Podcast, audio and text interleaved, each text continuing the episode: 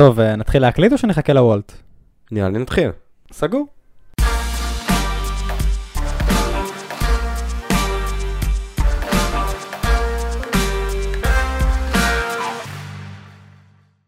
בנקודה הזו אני בטוח שכולם כבר שמעו על וולט, או השתמשו באפליקציה באמת לפחות פעם אחת. מהרגע שהיא הגיעה לארץ אי שם ב-2018, היא באמת השתלטה על כל תחום המשלוחים, ועשתה פה מהפך ענק בארץ.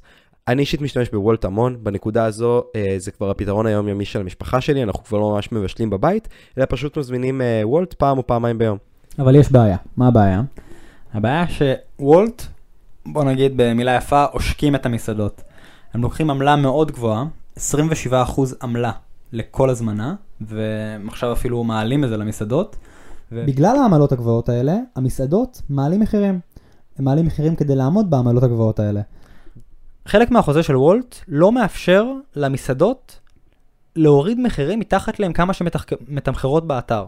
זאת אומרת, אם עכשיו יש מחיר בוולט שהוא גבוה יותר בגלל העמלה הגבוהה שהם הציבו, הוא בהכרח יהיה אותו המחיר במסעדה.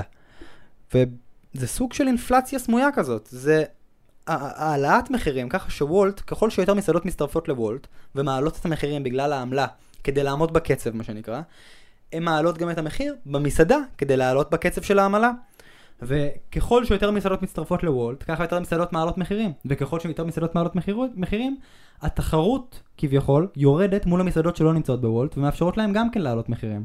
דוגמאות ממש טובות שאפשר לראות את זה היום באפליקציה, זה לדוגמה מסעדות, שיציעו רק באמת את המנות הכי יקרות שיש להם, בלי המנות הזולות, כדי להתמודד עם העמלות הגבוהות. נגיד מסעדות שאפשר לבקש בהם דברים כמו תוספת בשר או מנה כפולה, ישימו רק את האופציות האלה, בעצם כדי לייקר את המנה ולא להשאיר ללקוח בחירה, אלא לשלם את המנה היקרה. עוד דבר זה נגיד, היום בקלות יהיה אפשר למצוא פחית קולה באזור אפילו 15 שקלים בוולט.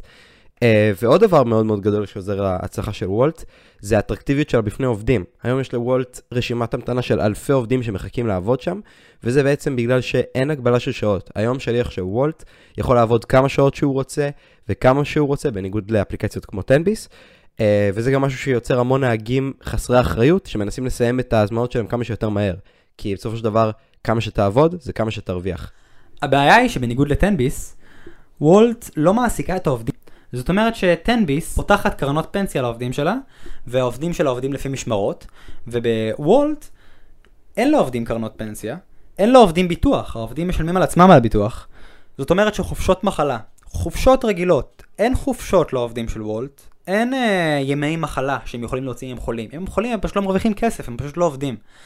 והנושא הזה גם עלה לבית משפט. נושא אחר שלא לפרק הזה כי אי אפשר לדבר עליו בחמש דקות, אבל בוא נגיד שוולט טוענים שהם לא יכולים להתקיים אם הם יצטרכו לשלם קרנות פנסיה ויצטרכו לשלם ימי מחלה וחופשות לעובדים שלה.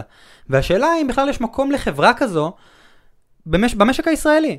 אם אנחנו רוצים בכלל חברה כזאת שלא תשלם לעובדים שלה ושתיצור אינפלציה.